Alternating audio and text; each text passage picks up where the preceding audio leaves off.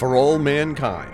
This is the Fedora Chronicles radio show's News of the Week with Jason Cousineau for November 21st, 2020. Jason Cousineau and I, Eric Runderking Fisk, catch up on space news from the past month, including the launch of SpaceX's Crew Dragon to the International Space Station, NASA finding more water on the moon than previously thought, and the discovery of an asteroid that is worth more than all the combined economies on Earth. What should these news stories mean for the future of humanity? What are the moral and ethical dilemmas of human space exploration and space based industry? But first, Jay and I discuss an image from Paranormal Hauntings and the life changing experiences with a local photographer. This episode is dedicated to our new listeners, Crystal Rios and Crain Harmony from the group Paranormal Hauntings, and Misty Lockheart from Lockheart Photography.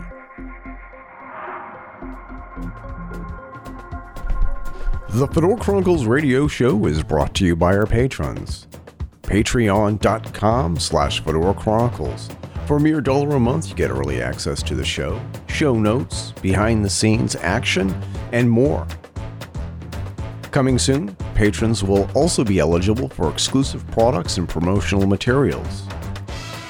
You can also support the Fedora Chronicles radio show and show off your amazing taste and style with new products from Zazzle.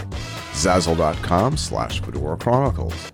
12.5% of each purchase goes directly into keeping this podcast on the air.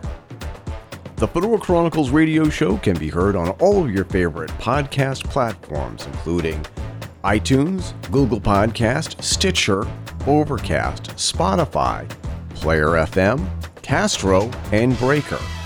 If our podcast isn't on your favorite platform, let us know right away and we will pass along a special gift to you as a thank you.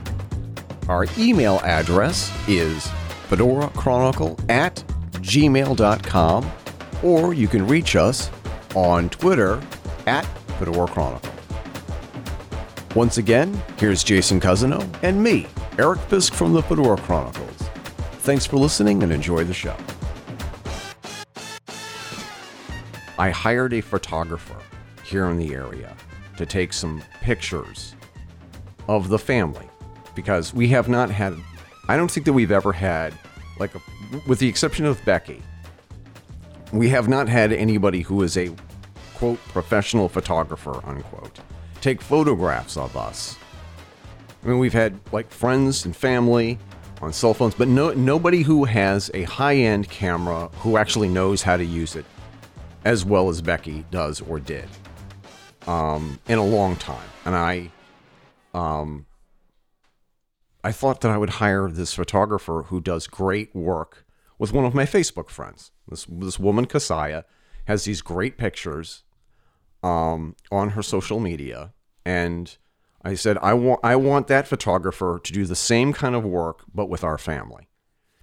And um, I so uh, Misty Lockheart met us at a park and it was taking photographs of the family and I together. And then she took pictures of just Carol and I. And when I saw the pictures, Misty took a picture of Carol and I together and the and the way that Carol was looking at me when I wasn't looking at her sort of like took my breath away. I think I know that picture. And it made me look at Carol again for the first time. Does that make any sense? Oh yeah. And it just sort of put everything in perspective. Misty Lockheart is the photographer we are going to go back to again and again. And I think that the next time you're in New England, I think she should take some promotional photographs of you and I together for the podcast. Um, Okay. And, you know, um, not anything weird, not anything too, but just, I don't know, maybe she, since it's, since we do paranormal, maybe she could do some quote weird photographs. like, like you, do you know of any like, um, abandoned cemeteries or anything like that you'd like to take pictures in? You know, something like Ooh. that. Yeah, I I know a few, but none up in New Hampshire. I Yeah. know, How like about, they're how about they're a good hour, hour and a half. 'cause they're by my parents' house. I would be willing to pay her to meet us there and cover her travel expenses. She's that good. Looking Okay. at looking at the pictures that she did, I'm wondering how how come you're not doing more um, book covers and magazine covers? Probably for the same reason why we don't ha- we aren't getting paid anything really to do the podcast. It's just a hard time getting sponsorship, Yeah. getting you know, getting gigs, Yeah. you know. Um, but she is really super talented, and I'm really grateful for the time that she uh, spent with us taking the photographs of together as a family, and then her and I just as a couple. Um, and I'm definitely hey, listen, if you're in the Monadnock region, please please be able to check her out. And and um, special thank you to Kasaya for um, introducing us by way of her photographs. Um, so with with that said, how are things going on your end, Jay? Things are actually going very well. Very well. I'm uh, getting ready for the holiday, of course. Gonna have all the kids. I didn't think I was gonna we were gonna be able to have Thanksgiving on Thanksgiving because of work schedules with the kids and stuff like that. But it's it's turning out that my oldest daughter and her husband are going to be able to come down. So we'll have the entire family. We may even be able to have my second oldest boyfriend might be coming out as well. Um, he has he was born premature, like three months premature, and so his lungs are underdeveloped. And when COVID first started, he sees a doctor regularly because anytime he gets a sniffle, it could turn into a hospitalization. Right. So when COVID first came out, he made he called his doctor and was like, "All right, I don't know anything about this COVID shit. What does it mean for me?" And the doctor just told him flat out, "If you catch COVID, you'll be dead before we can identify that's what that's what you have." Oh fuck. Right, because one of the I don't know if it's a symptom or a bot, the body's response, whatever. But one one of the things that happens, and the reason why it's so dangerous to people with asthma, is that it causes your lungs to fill up with fluid drastically quickly. Now, this is if you're in that fraction of a percent that is actually in danger of dying from COVID itself and nothing else. And he falls in that percentage. So, yeah, so he's very, like, he's been out to the house a couple of times uh, since COVID, and he always wears a mask, you know, unless he's actively eating or something. He Right. always wears a mask. So he may be coming out. We'll see how that goes. Um, yeah, it's what things are for me right now. I really have no complaints. It's uh, life's going good for me right now, and it's uh, you know, I'm trying to prepare for when the worm turns, as it always does. Yeah. But you know, I'm able to make all my bills. I have a little bit of money on, and after putting money into savings, I got a little bit of money set aside that I can use for just kind of playing around. I Mhm. still have things I have to buy for the house. I'm saving up money for preparing um, to do work on the house. Like I got a, I have a deck. I've got to sand and stain the deck next year.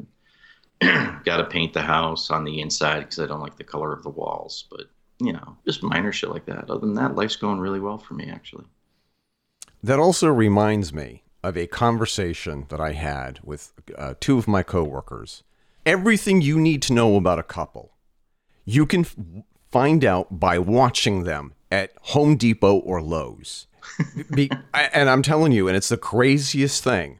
What kind of relationship they have can be figured out pretty quickly at the way that they treat each other at the hardware store.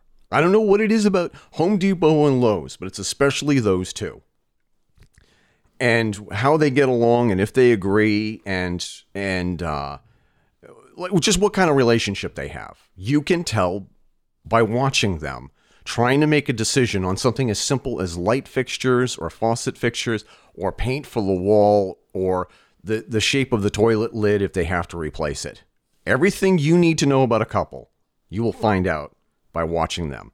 Um, and another thing that I had said, and this always gets laughs, when you are making a decision on something like light fixtures or color, painting color for the house, interior exterior, simple words that you need to learn to, to prevent a fight and maybe save your relationship.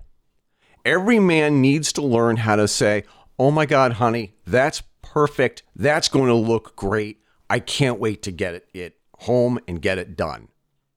Because let's just be honest, when your when your wife or, or sometimes your husband has their heart set on a certain color, chances are really, really slim you're going to be able to convince them of picking another color. And the resentment is going to set in because they really had that they really had their heart set on that specific color of lilac for the bathroom. And it doesn't matter if you like it or not because I guarantee you within 2 or 3 years she's going to get it in her head that she's going to want to paint it again a different color. Yep. Just go with the flow. If she has her heart set on a light fixture or a faucet for the bathroom, it doesn't matter. Because no matter how beautiful or ugly or expensive it is, just just let her pick what she wants. And and, and save save the fight for something else that's more vitally important, like what truck you should get, uh, so that you can haul all of the stuff home from Home Depot like save the fight for the truck that you're going to have to buy. Right. Right. And that I think is that's good relationship and advice in general. Because right. I think a lot of people everything turns into an argument. Right. Like when my when my marriage uh, just before my marriage was dissolving, my ex and I had we had gone through a rough patch where we are just kind of sniping at each other all the time. And then I thought we were kind of on the road to recovery when she fell in love with this other person. So um, things happen. You know what I mean? Um, you can't always prepare for everything. But if you make a big deal out of the little things, that means every little thing becomes a big deal. Right. And you're not picking your battles. You know, let's be honest. If, with the exception, like for me personally, with the exception of painting the the the room a certain color, I really don't give a shit about like the light fixture, what it looks like. There are light fixtures in my home that I want to replace. They are very low on the priority of things I want to do to the house. Yeah. Right. There's there's things because light fixtures aren't terribly expensive. It's one of those things like ah, if I've got an extra, you know, hundred bucks or whatever, I'll pick it up and then I'll replace it, kind of a thing.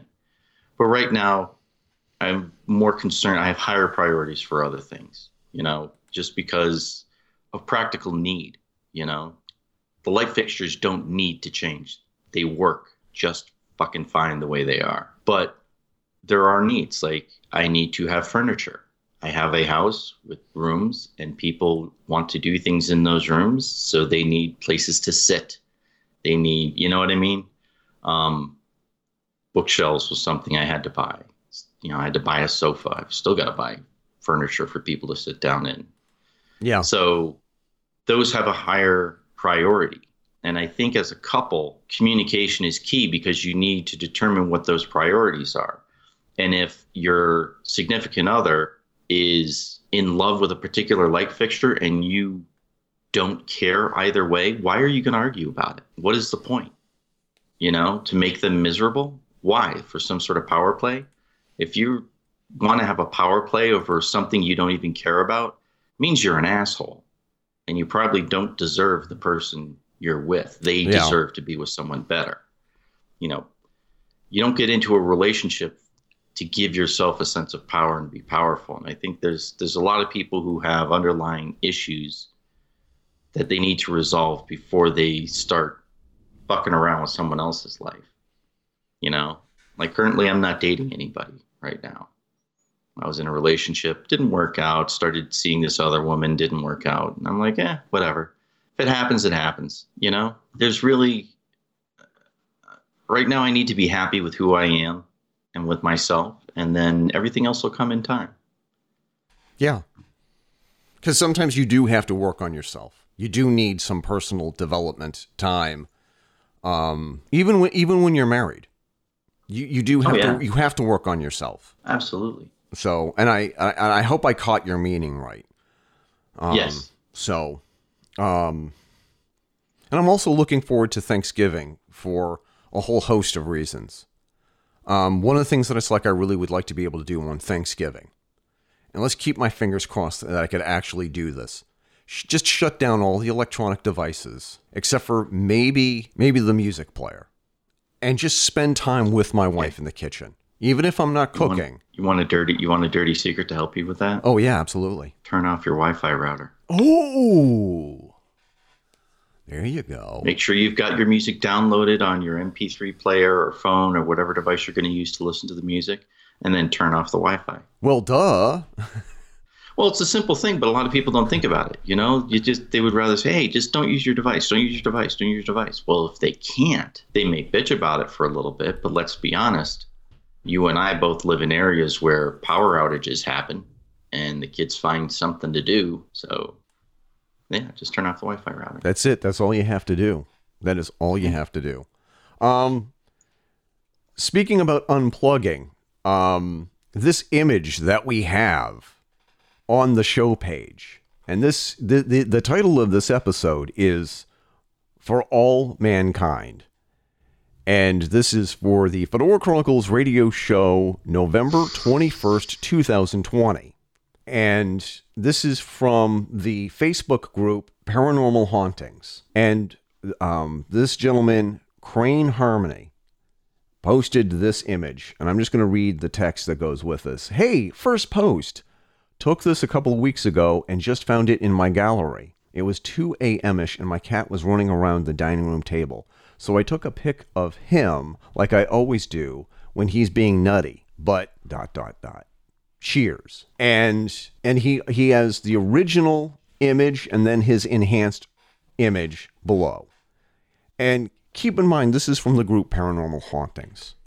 And I don't know if you if you've had a chance to look at this image again, Jay. Oh yeah, I have it up right now. Have it right now.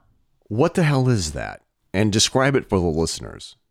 Because Well, it looks like so. It looks like there's a kitchen table with some chairs around it, and looks like maybe a computer monitor on top of it.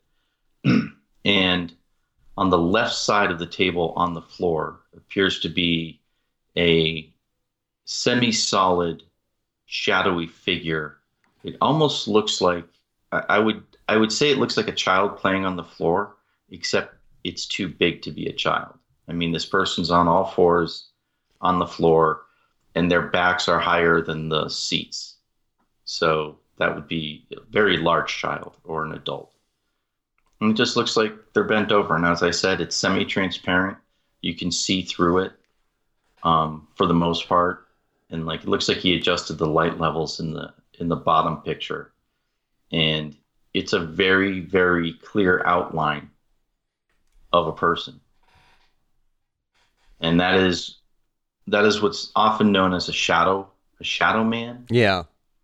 um, and again everyone's experiences with these things change depending on what's going on it's like your own experience with a shadow man was rather Terrifying. malignant in Yeah. nature Terrifying Yeah, and trying to be malignant. a- yeah.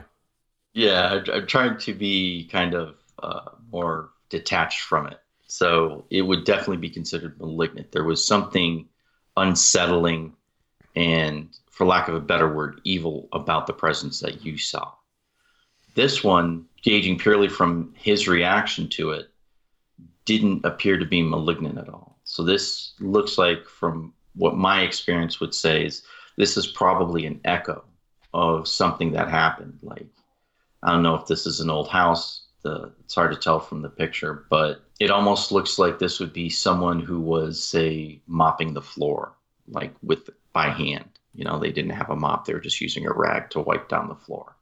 That's almost what it looks like. What's disturbing to me about it is the head looks elongated. So, if it's an echo, sometimes the echoes aren't perfectly proportioned. But it could also be that they're wearing some sort of a hat you know i'm thinking like maids in the in the 1700s 1800s they would have those bonnets on where they would pile their hair up on the back of their head and the bonnet would cover it so it could be something like that but yeah no this is definitely some sort of i would i would term this a non non-corporeal apparition I would too. Or you could just call it a ghost. I th- I mean, and one of the things one of the things that I I love about this group, Paranormal Hauntings, is that people just post pictures of the weird things that they capture and they put it up on the group and ask people, well, what do you think about it? And it was just like there are some that I think maybe might actually be fake, but I think most of them are genuinely real apparitions. Uh, or and when and when I mean fake, I don't mean that somebody is like using Photoshop to insert a ghost where there shouldn't be one. I think that there's like this phenomenon whereas is like your brain just registers an image and tries to see a face where there really isn't one but there are Yeah. there are like it, it, it just looks like a face just because you think it looks like a, a face doesn't mean that it's a face your brain just registers it as such Right. Like the electrical outlets here in the United States, a lot of people see a face. right looks like somebody who's like shocked you know like oh um uh I, I it's this is like one of those where it's just like you have the cat running around the table like it's being chased he takes a it takes a picture of it and it looks like there's like some apparition chasing um whatever it is so I, i'm gonna i'm gonna say that i am like 95% convinced that this is the real thing Yeah. I mean, you're the Photoshop expert, right? yeah You can fake this with Photoshop. I mean, given the things that anyone that I've seen you do with Photoshop Right. and other people do with Photoshop, you can fake pretty much anything with Photoshop. right But I don't know. This doesn't. If this is people, a lot of times people who fake things with Photoshop, they do other things that are unnecessary, but they're in Photoshop mode, so they do it. right And like the lighting here, the the lighting is provided. Most of the lighting in the picture, anyway, seems to be provided by the computer monitor that's on the table, and the shadows all line up with that, except for this shadowy figure. yeah So yeah, no, I would. This looks genuine to me. The only problem I have with it is the premise he states is he's taking a picture of his cat, and I don't see a cat in the picture. I think uh, well the thing is is that he said that the cat is like running around. Yeah, So and the thing is is that when you're taking a picture at low level light, the camera apparatus, whether it's like just a, like a, like a camera, just a plain old like um, point and shoot camera, or the camera for your your cell phone, um, it overcompensates by taking a longer exposure. So so if you're taking a picture in the dark or with low light, things are going to look blurry because the aperture stays open longer. right. And humankind can't really, most humans anyway, can't hold still for very long. Right. So, and it does, and it appears grainy. The photo itself appears to be grainy. So that can happen if you have like a dirty lens or something. Yeah. Yep. No, I mean this this does look like he was not intending to take a picture of a shadowy apparition, right? I mean the way the way it's framed, you I could see that he's trying to take a picture of a cat. I could see that as being something and then he captures this which you wouldn't notice until after you've taken the picture. Yep.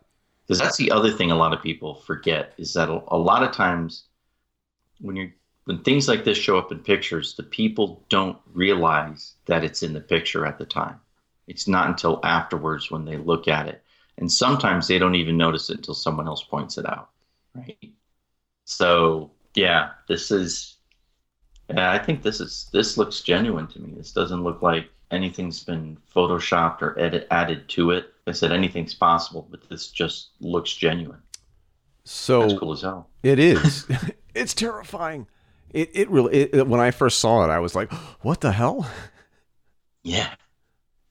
Uh, so another thing I wanted to talk to you about, hmm um, the launch of SpaceX Crew Dragon to the International Space Station, and why it's such an important event. Um, it sh- I think it should be obvious to everybody why this is so important. But for those of us who don't know like what it is that we're talking about or why it is so important. I'm actually looking for a post from one of our friends. Um, I'm going to read this from from Blake Wilson. Um, yesterday, a privately owned company with spacemen and spacewomen launched into the heavens today, just a short while ago, after they threaded the needle while the machine was on the highest setting ever as they caught up to the International Space Station and docked with them. And now, after only an hour of being docked, they are on board with the existing staff of the ISS. The crew will be suspended in space with the rest of the new crew for six months while doing test missions. We are doing some amazing things with science and technology. When I when I first read that, I thought that oh, that's that's a nice way to look at it. It's a privately owned company. It's Yeah. it, it's it's not like NASA wor- worked with. Um, let's just let me think. Um, Like it's like NASA. It's not like NASA working with the European Space Agency or something like that. Right. Um, it's just this company, SpaceX, built this Now, rocket. SpaceX is Elon Musk, right? I believe it is. You know, wouldn't it be nice if we could actually like look it up and say, "Hey, who owns SpaceX?" who owns If only we could do that. Yeah, There's- Elon there- Musk. Elon Musk? Elon Musk's company. Um, and I, and I think that people are going to look back and look at Elon Musk as being like the Leonardo DiCap, uh, DiCaprio, the Leon, the Da Le- Vinci. I, I think that's the wrong Italian name you're looking at. the Leonardo da Vinci of our era. Because I think that Leonardo DiCaprio is Leonardo DiCaprio of our generation. Um, I, I think that people are going to look at him as being like a Renaissance man, except for I don't think he paints. I'm not sure if he paints or not. um, but the reason why I think that this is so important is because space exploration is such an important aspect of the modern human experience and it transcends boundaries. And we can um, celebrate all of America's achievements in space, and we can celebrate all of this, the former Soviet Union's um, accomplishments, and now Russia, or the Russian efforts in space, and the European Union, and, and so on. But at some point, it's like we're, we're talking about like humanity. We're talking about people, Yeah. people from Earth, because hundreds or thousands of years from now, if there is still a human civilization, I'd like to believe that there are not going there are not going to be the need for boundaries and, and, and countries as we go out into space. I don't think a hundred or so years from now, people are going to be concerned that Neil Armstrong was an American or that Yuri Gagarin was a Russian. I don't think that people are going to care about that. And it's like when you think about Christopher Columbus, does his does his nationality come up in conversation often? Um, or Lewis Lewis and Clark. Where does where did Lewis and Clark's ancestors come from? What what was their nationality besides American? I don't think it doesn't come up. I think that commercial spaceflight is probably one of the most important things to come down the pike because now it's not as limited as to who goes to space. If I had a couple of million dollars and I was able to fly to the International Space Station, I would. I would in a heartbeat. Um, and I'd like to believe that Carol would come with me. I really do. I mean, Now, yeah. now here's a question for you: Is this like the dawning of an era of, say, I hesitate to use the word leisure, but let's go with luxury space travel. Like, is this like is this mission proving a concept that in another 20, 30 years could end up being, hey, do you want to take your vacation in this luxury space station? You know, spend a week in space, kind of a thing. Is that what you think this is? This is the kind of the start of because so far we've only ever gone into space for scientific reasons. No one has. There's not been any space tourism until now. And now that there's a private company that is capable of doing that, is are we on the cusp of that? I think we are. I, I I genuinely believe that. I genuinely believe that we are on the cusp of something extraordinary. That's on par with what Arthur C. Clarke and Stanley Kubrick predicted in 2001 A Space Odyssey. I think that Okay. there's going to be more of a demand to go up into space and explore space and make it more profitable and make it a profit venture, as it were. Because I think that there's a lot of money to be made within the solar system. Um, one, Well, yeah. I mean, it's there's certainly resources that are more easily gotten in. Well, don't require the destruction to the planet to get them from an asteroid, like mining for certain minerals, for example, can be gotten from asteroids instead of mining on the Earth itself. So there certainly is are commercial reasons for wanting to go out there. I'm talking about luxury, just like you know, like well, I don't know this year. What do you think we should do for the holidays? Should we go to Fiji again, or do you want to? You know, there's that new space station that they put up. Uh, what do you think? You know what I mean? Right. Is that are we on the cusp of that? You know, are my children or grandchildren going to be having that as an option in the future? Because you and I have talked about this in the past, where you know we have the technology, we're on the on the edge of that sort of thing, technology wise. But we've also discussed that you know, especially given the past year, we're in the beginning of a dystopian novel where they're explaining how everything went to shit. Right. Are we on the verge of that? Is this where the divide between the haves and the have nots gets really huge to the point where you have those people who can afford to go on those trips out to the moon, and then you have everyone else who is pretty much living a destitute lifestyle in some sort of dystopian cyberpunk novel you know? Are are we because some of the things that science is capable of right now that we have like especially if you listen to i forget who the technology guy is at google he's actually talking transhumanism. Right. you know transhumanism is what happens after humanity. Um, he's talking ai sort of replacing humanity as the dominant quote unquote life form you know so are, are we building our own obsolescence I don't know, and it scares me to think that. I actually it it terrifies me to think that machines could replace us.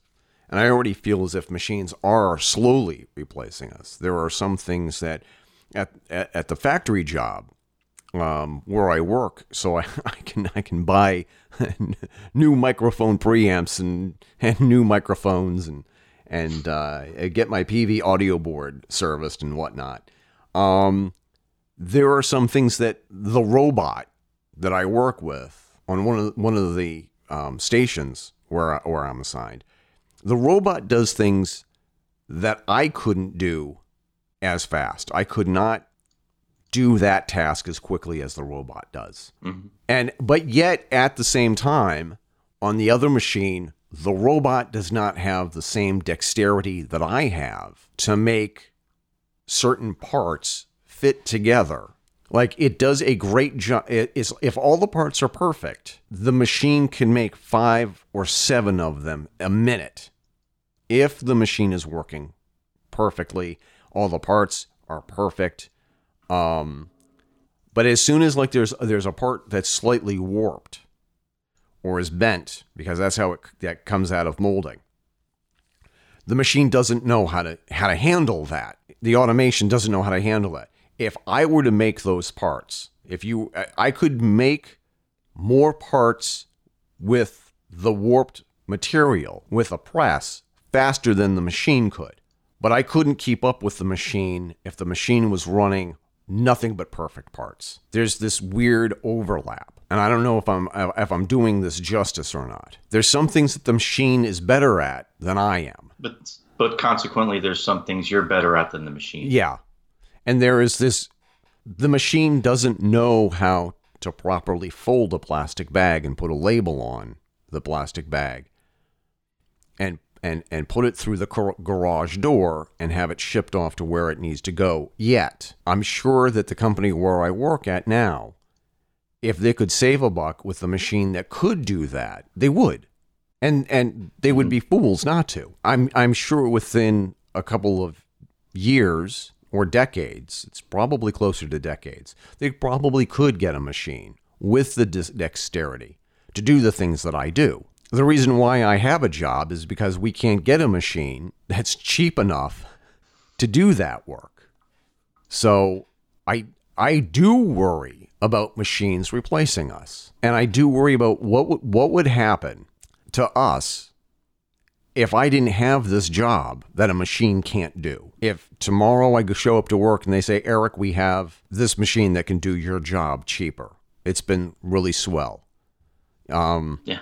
Here, here's a half a year salary. Um, have a good life. Well, let's be honest. If they were replacing you with a machine, you wouldn't get half a year's salary. You'd be lucky to get two weeks. I'm being generous. Yeah.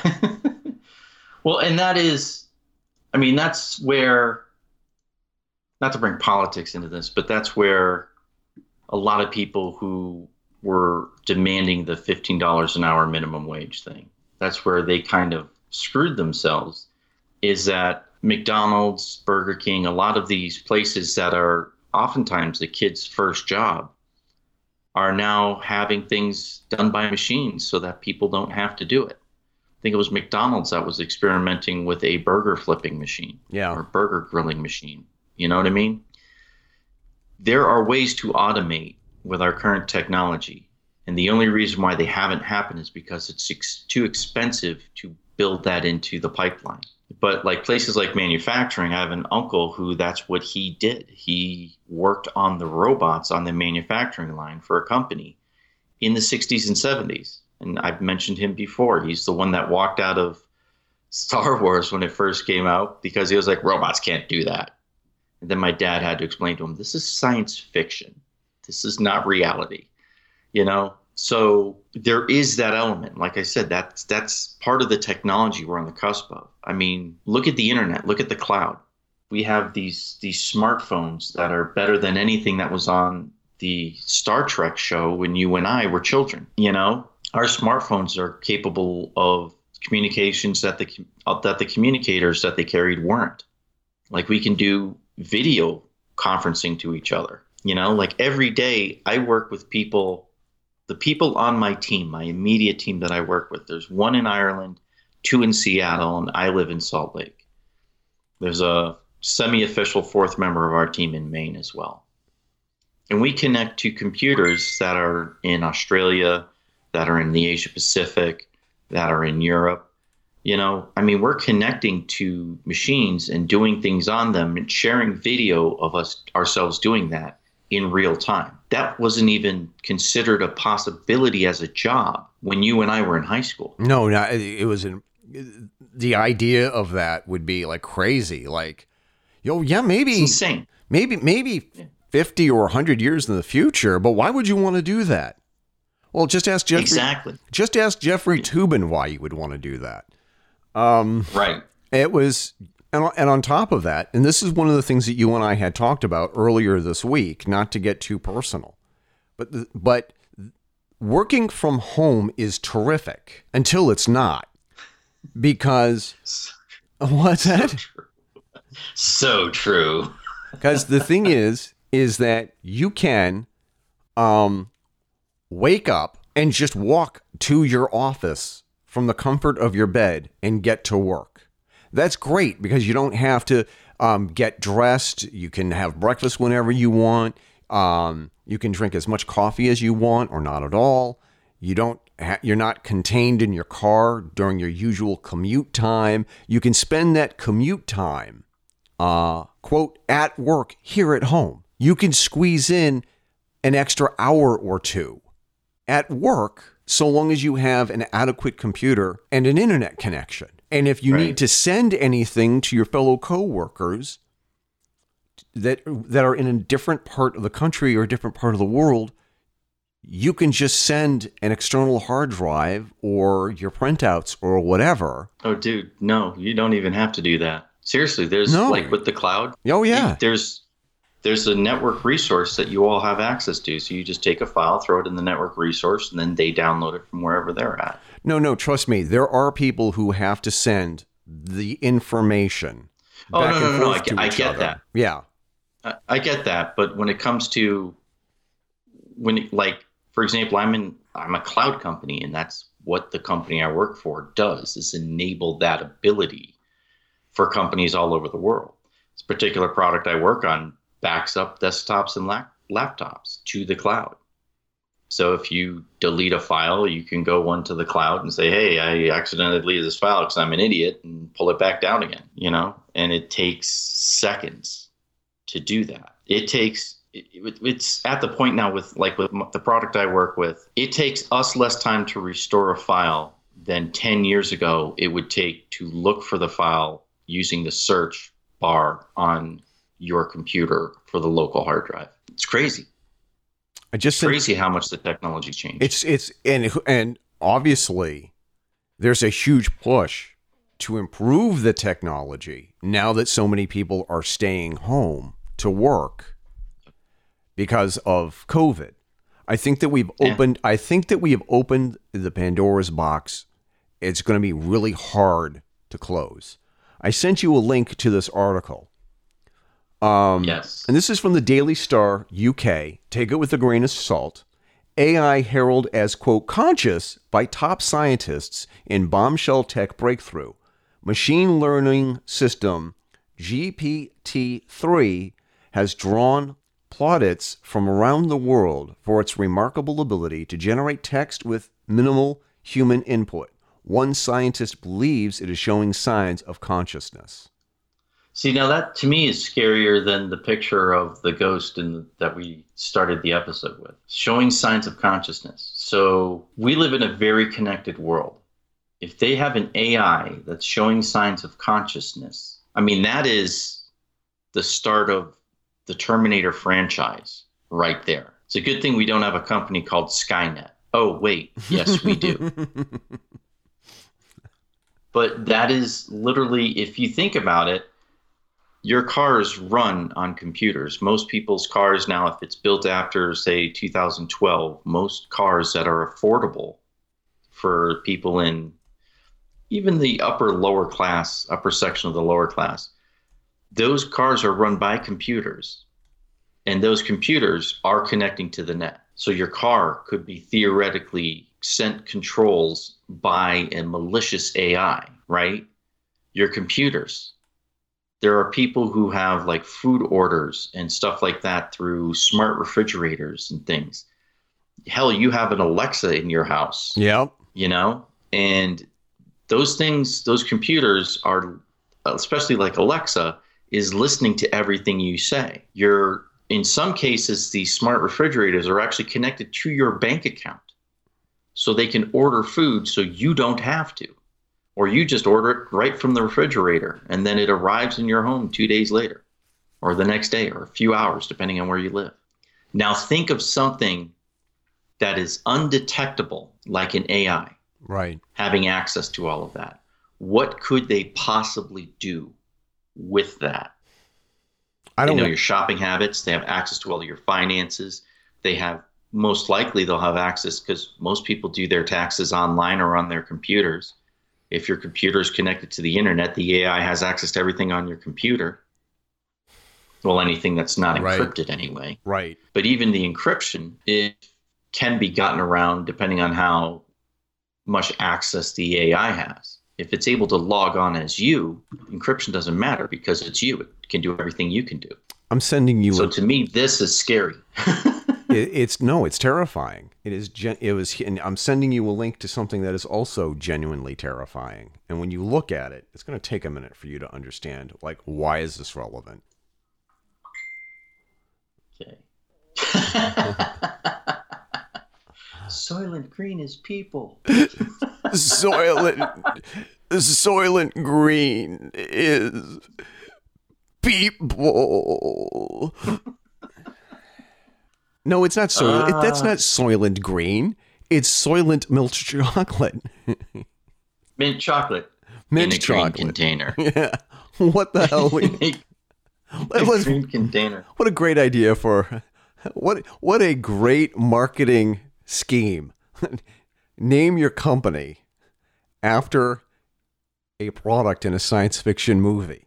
You know, you know I'm reminded of when Ralph Bakshi was trying to get support to make an animated movie about the Lord of the Rings. He went into the people, the office of the people in Hollywood who actually owned the film rights to making the Lord of the Rings and said, I want to make a Lord of the Rings movie and the person who had who was the gatekeeper over access said That's ridiculous. Who would want to watch a cartoon about a jewelry maker? Hmm.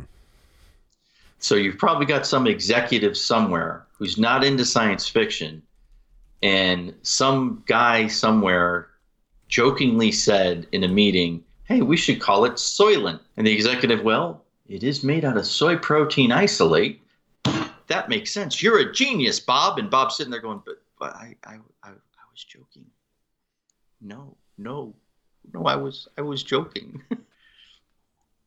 I I think that's honestly like Skynet. That's Yeah. some guy. The people who decided Skynet was a good idea for a company that deals with AI probably never saw the Terminator series. And I bet there's a lot of people walking around the office as they're heading out for the day. I'll be back. You know what I'm saying? I know I would be doing that every goddamn day if I worked there. Oh hell yeah! And there's a company called iRobot.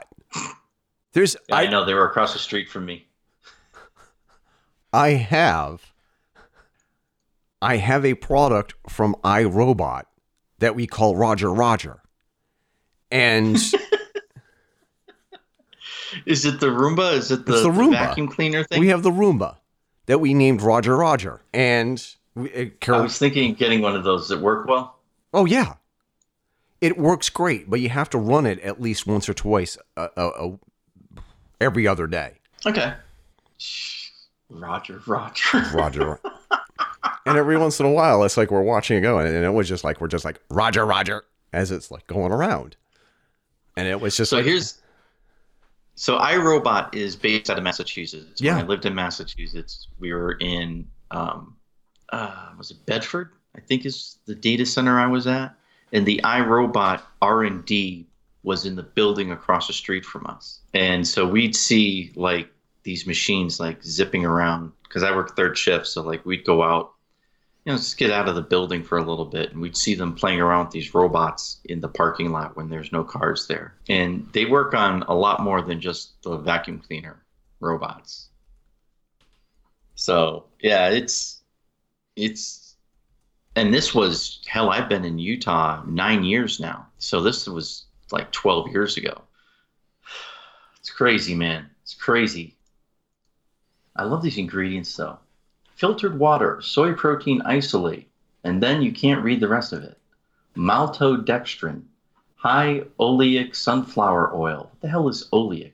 Allulose, canola oil, cocoa powder, processed with alkali. Isn't that a isn't that toxic alkali? I have no idea. Well, I, I don't know. I'm I'm a podcaster and a graphic designer. Do you think I know? Why are you asking me? What what's Because you're on the other side of the phone. Ah, Oh my gosh. So speaking of water, yes. water and ice on the moon. Yeah, because the thing is, is that that is one of the biggest stumbling blocks in exploring space. Because the thing is, I mean, in space you have to take everything with you because there obviously there's no from the environment. You ca- well you well, well well now maybe you can if you're on the moon because you need to find a way to make or extract air and water that you need as a basic building block for life. Because it is like you can have all of the airtight facilities that that that you that you can make when you're on the moon. You can you can make all the moon bases that you want but they're absolutely totally worthless if you don't have air and water. And air and water are expensive to bring with you, just like everything else. But if you can find air and water, and not just I mean not just the air that you breathe, but all the other gases that you need to make stuff. If you can extract water from the moon, you should be in great shape. Because when you when you have when, when you have water, you can make all you grow plants, you can grow, you know, grow I I don't know what I don't know what it'd be like growing cows on the moon with lower gravity. Would they look weird? Would they look, be bigger or smaller or I mean, who knows? We're we're probably going to find out.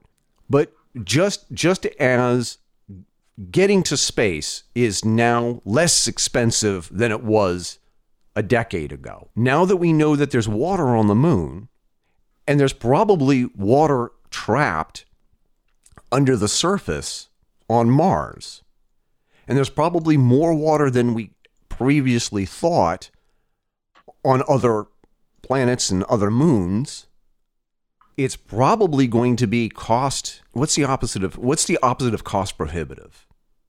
It's going to be cost, Cost efficient? cost efficient to to colonize other planets, other moons, where there's water waiting for us and other resources. Now, here's the thing, though, right?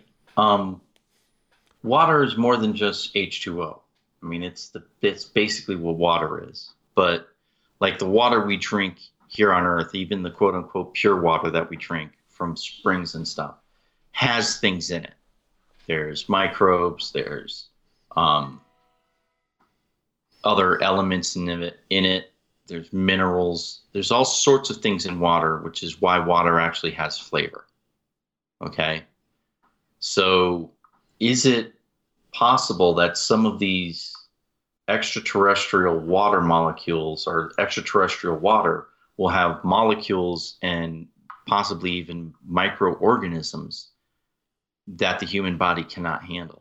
That's not an unfair question because how dangerous is that water or how safe is that water? You're going to also have to filter it, aren't you? I would imagine, you know, I mean, I, I don't know. I'm, I'm asking the question. I mean, I know when I was in the Coast Guard on the boat, our fresh water was pulled from the ocean.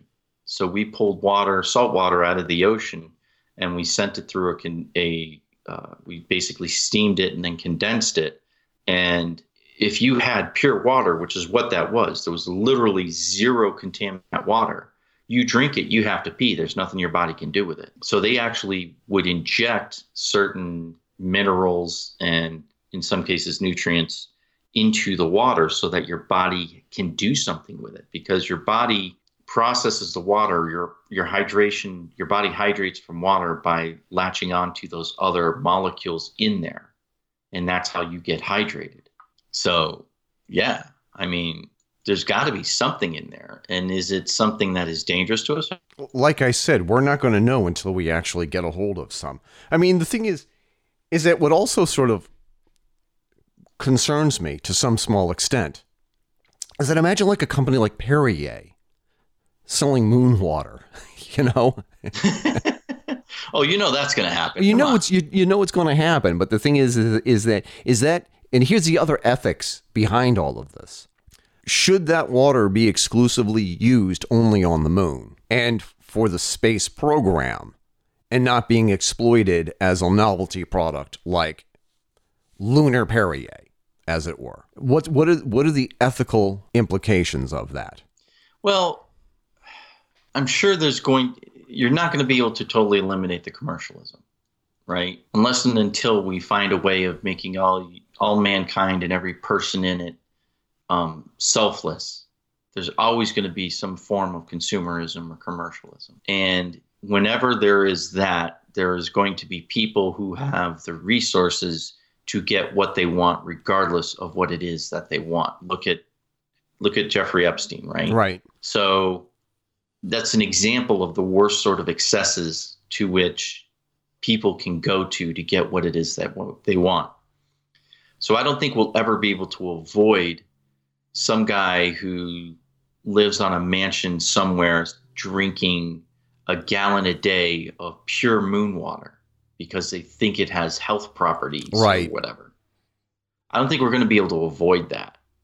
Um, there will be, at the very least, an underground market for it if the demand exists. So I think to some extent that will happen. Hopefully, it won't be that big of a deal. But I mean, like on the Earth, we have the environment which recycles water. So, you know, the water that we eat and drink comes out of us in sweat and urine and even in condensation when we breathe.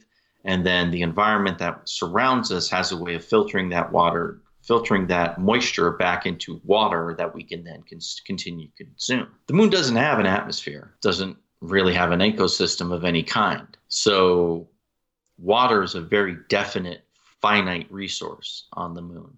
it's one of those things where it's like yeah. we have to be careful how we use it Right. You know, and I'm not talking finite resource like oil is a finite resource because we don't really we understand where oil comes from, but we don't understand how long it takes for the earth to produce more oil. Yeah, or yeah. I mean, how, how does the earth make oil? And it's like, how finite is it? And geologists Right, are, are constantly coming up with new theories on where that oil comes from, and if and when it's going to run out. There are still people who believe that that there is going to come a time when there is not going to be any more oil underground. There's a limited amount of water on the moon. Well, when you and I were, were kids, they were telling us there'd be no more oil on Earth. The Earth would have used all of its oil by 2012. I remember remember that Yeah. Even by like sixth grade, they were telling us that. You know, and the, the hole in the ozone layer was getting huge. So, where does this water come from? You know, they're saying that it's in it's in these craters on the moon, not necessarily the deep craters, but craters nonetheless. Because with no atmosphere, there's no filtering on the sun, so the sun would heat up the water and theoretically cause it to just float out in outer space. I guess I don't know. But how did the water get there? That's not an unfair question. I bet that there are scientists who would love to be able to know the answer to that question. Like exactly how. And I'm sure that there are theories. Yeah, I'm sure there's theories, but it'd be really interesting to see where it comes from. I mean, there are there are marine biologists who believe that um, cephalopods, octopus, and squids are actually a result of a evolution, a conjoined evolution of bacteria from extraterrestrial body, like an asteroid, crashed onto the Earth, and that had bacteria on it that some of our bacteria intermingled with, and that's why we actually have, you know, octopus and squids. And these are, you know, marine biologists that are saying this. Do we believe them? Oh, I, I don't know. I mean, the idea of squids and octopus actually being, or octopi actually being alien creatures living on Earth is just a little too much to handle sometimes, you know? I don't know. I still think they're all part of the uh, the elder gods. They're all children of Cthulhu. Yeah. Oh, sweet Jesus. And spe- and and speaking speaking about um, profiting from space, the final thing that I wanted to talk about and share, and we've already kind of already talked about this to a um, a smaller extent, and I I could have sworn that I put the link on the show page, but I guess I didn't. There is an asteroid that we are looking at that is worth, I believe, 10 quadrillion dollars because of its the plentiful um, minerals and rare metals that it contains. Like it has this asteroid allegedly has more gold and platinum than all the gold and platinum here on Earth, if I read the article correctly. And it's it the value of it could make everybody here on Earth billionaires. The problem with if everybody was a billionaire, milk Oh, if everyone's special, no one is. Right. If, if if everybody was a billionaire, then a gallon of milk would be worth like a million dollars or two. you know, inflation. Right? Um, do we have the right and the responsibility to mine the hell out of that asteroid? I think it's called Psyche. I think that's the name of the asteroid. Do we have the right and the responsibility to mine the hell out of that asteroid so we don't have to mine the hell out of planet Earth? Because if we could if we could strip mine this asteroid and safely bring those products to Earth and do it cheaper or do it cheaply, we wouldn't have to destroy the environment at Earth to get that same material. Who who owns the mineral rights of that asteroid? Whoever gets to it first? Well, I mean, that would that, that would make sense. It's the way I understand the way property goes. Yeah, that's the that's the uh, by the yeah. Western European definition of it. But the but the question is is that it's just a rock floating in space. Nobody cares one way or another what happens to that rock unless As it long as it doesn't hit the earth. as long as it doesn't hit the earth nobody cares. Right. But it's worth 10 quintillion dollars, over It- 200 kilometers across. It's a massive metal asteroid that may have been the leftover of a planet destroyed long ago. And the thing is, is, is, is that an abnormality? Or are there more asteroids out there just like it? If we if we broke this asteroid up and depleted it of all the precious metals that it has, would that satisfy our need for precious metals for decades or centuries to come? Or would we waste all of that material in a short amount of time? Like, would people have? I don't know. I mean, if it's worth that much, that's quite a bit of material. You know, like one of the things that always astounded me in Star Wars is where the hell did they get all of the metal to make the goddamn Death Star? Right? I mean, we've got the we've got the asteroid belt, right, between Mars and Jupiter. We have that asteroid belt. There could be millions of asteroids in that asteroid belt that are like this, right? And it's actually um, in science fiction, it's been explored. Uh, there's the sci-fi show called The Expanse, and they actually have what they call belters, who are miners, and that's what they do. Is they are in the asteroid belt between Mars and Jupiter, and they mine various asteroids. That is what they do for the resources to be used on Earth or the Mars colony or even the lunar colony. Is that is this what's starting that? I mean, if you look at just what we've covered today, AI, the um, SpaceX docking with the International Space Station, water on the moon. These are the building blocks necessary, except for the possibility, except for possibly AI. These are all the necessary building blocks for us to be able to go out to the asteroid belt and mine minerals from asteroids that do no damage to our own atmosphere, no damage to our Earth. About 45, 50 miles south of me is one of the largest strip mines in the world. And they mainly mine there for copper, but they also get gold, they also get platinum, they also get um, iron ore. There's a lot of side things that they get from it that they also sell because where you find one, you're going to find others, right? Sure. So, just in what we've covered today, are we looking at the beginning of, we are looking at the beginning of science fiction, Yeah. as long as we don't fuck it up. Which, considering we can't even count votes in an election that we've been doing for like 200 plus years, my, my hopes are not high. I do not have any any faith that uh, I don't have any faith whatsoever of our ability to not exploit the hell out of something and waste an opportunity. I, I just sort of Oh, we're see, definitely going to exploit. I, it. I I definitely think that, and this is the, and this is the kick that I've been on for the past couple of years. Um, when corporations get too large, they simply can't help themselves in screwing other people, whether or not it's um, ruining the local environment, like the lo- like the uh, the air, the water, and and the soil, um, or whether or not a large corporation can exploit the workers and their customers. You have CEOs who are making literally billions of dollars a month um, during this pandemic, and there are people who are facing catastrophic losses. Um, well, all of this is combining, and then you look at like even the the socio-political environment, right? You look at the increasing divide racially in the United States, which has only gotten worse. right. You know, you can blame Trump all you want, you can blame whoever you want to blame. I don't really care. The fact of the matter is, racially in this country, we've take we've taken about 30 years step backwards. We are not a nation of unity right now. No. Joe Biden can have delusions of saying that everything's going to be fine now that he's president because now we can unify. But the truth of the matter is, Joe Biden himself is a divisive figure. Divisive figures, Joe Biden, Donald Trump, cannot unify people by their very nature. Okay?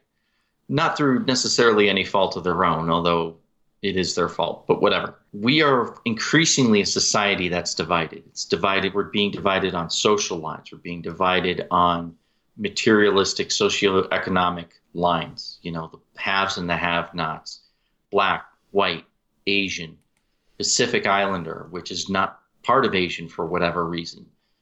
You know, um, Native Americans, Hispanics, we're increasingly being divided in our country for various reasons. Mm-hmm.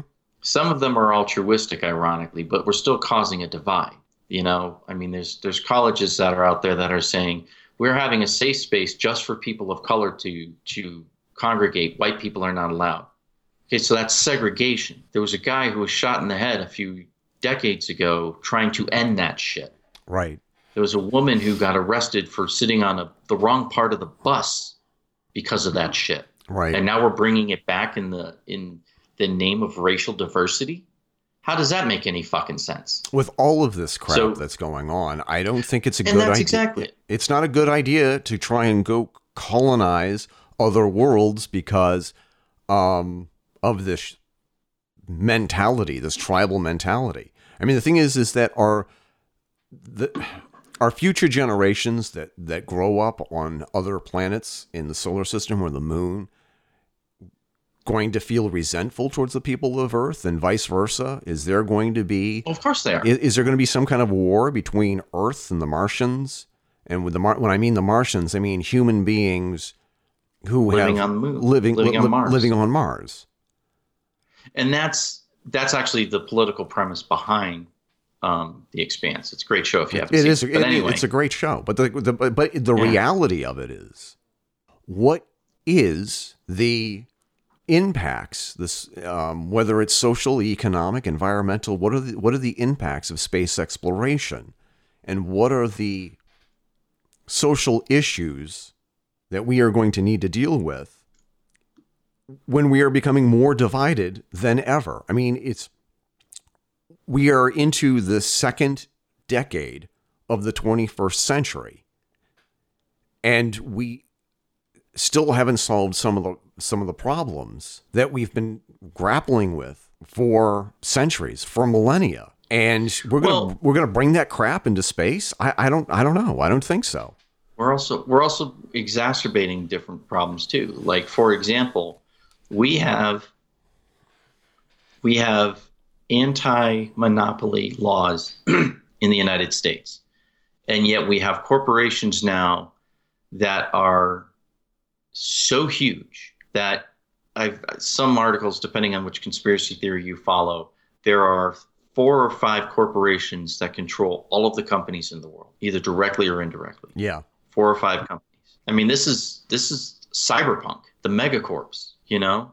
And as we're increasingly divided politically, does that mean the corporations are going to step up and give people a sense of community and a sense of belonging that they don't find in their political boundaries? Are we looking at a corporatocracy? Are we on the dawn of that right now?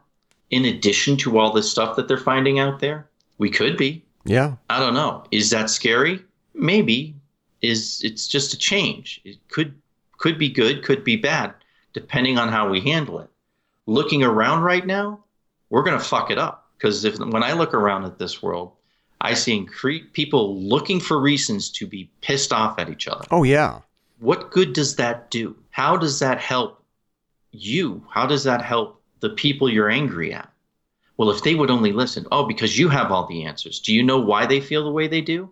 Or are you just assuming they feel the way they do? Do you even know if they feel the way they do? You know, um, we're increasingly, in spite of the fact that we're able to communicate instantaneously around the globe, we are increasingly not listening to each other and not even seeking to communicate with each other, which is the dumbest damn thing I can think of. If it wasn't for political boundaries, I could be talking to someone right now in China or Mongolia right over the internet. You and I could be interviewing someone in China. But because of politics, we can't. No, no. And it was just like, how the hell did this happen? How did it get like this? My son is doing a a personal report, and his topic was um, how social media sucks. I don't know if that's the title. Was that top? Was that the assigned topic, or did he pick that? No, he picked that. And it was just, and social media has gone too far, and it is a great tool to use to keep us divided. And he's not wrong. And I, and he's trying to figure out his conclusion, his his closing paragraph. What should you know? What can we do, and what should we do? And one of the things that, and I did not want to bring this up. I did not want to, but it's an important topic when we talk about how divisive everything is. There are vast numbers of people who are leaving social media platforms like Twitter and Facebook so they can have somewhere to go where they're not going to be censored. And it's not just conservatives that are leaving these platforms. A lot of moderates or libertarians are doing it as well. And it's it's not because they don't want to have a conversation with somebody from the other side. It's just that they've seen way too much censorship and they have seen too many people be, quote, canceled, unquote, because they don't have the, the correct opinions. And then we're going to carry all of this baggage with us when we when we travel and colonize other parts of the universe. And there's a part there's a part of me and it makes my stomach churn a little bit when I think I think it's a bad idea for us to go and colonize other worlds the way we are now because we are still grappling with human nature. We the darker aspects of human nature. I would love to be well, able to try. Like, it's it's like the what you see in the small term, you see in the in the big term, right?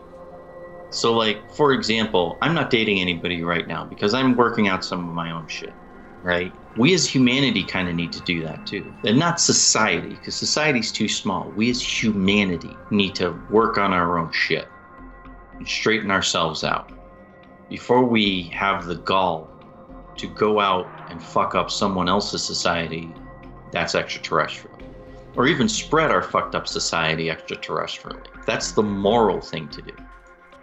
I think the most difficult aspect of this entire conversation about the efficacy of space exploration is trying to learn the lessons that we had to learn the hard way here on planet Earth, and whether or not we have actually learned those lessons, and are we going to be able to explore the cosmos without all the horrible things that we have done to each other and others, and what we've done to the planet. We did an episode a couple of weeks ago, or maybe a month or two ago, about um, DuPont putting C8 into the environment. And, and we can't get rid of that. We can't get rid of it with the technology that we have today. We all have some C8 in our bodies, in our DNA.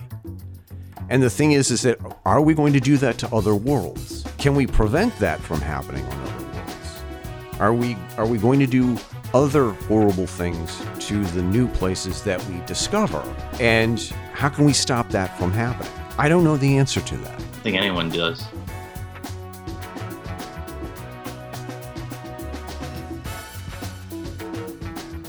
Congratulations on surviving another episode of the Fedora Chronicles radio show. Find out more about the Fedora Chronicles by visiting our website, thefedorachronicles.com. That's where you can find our show notes, past episodes, and articles. Follow us on Twitter, Facebook, Instagram by simply searching for us on those platforms. Don't forget to join our group on Facebook and follow us on Twitter so that you can keep up with what we will be talking about in the next episode. Facebook, Twitter, and our email address, fedorachronicle at google.com are great ways to drop us a line with your comments and show topic suggestions. And if it's any good, we promise we will read your comment on the air. Support the show by contributing to our Patreon page patreon.com slash fedora chronicles for a mere dollar a month you get early access to the podcast updates on what we're doing and for $5 a month you get all that and a t-shirt and coffee mug of your choice Terms and conditions apply. Thank you to all of our listeners who are already contributing. You can also support the show and show off your incredible, impeccable taste by buying our merch at zazzle.com slash store slash Fedora Chronicles. The theme songs for the show are Royal Flush and Black Cabaret by Olive Musique. All other music on the show is listed on the show page and has been provided to us by Premium Beats from Shutterstock. Copyright The Fedora Chronicles 2020, all rights reserved. On behalf of my co host Jason and I, this is Eric Renner King Fisk signing off and reminding you to keep your chins up and your fedoras on.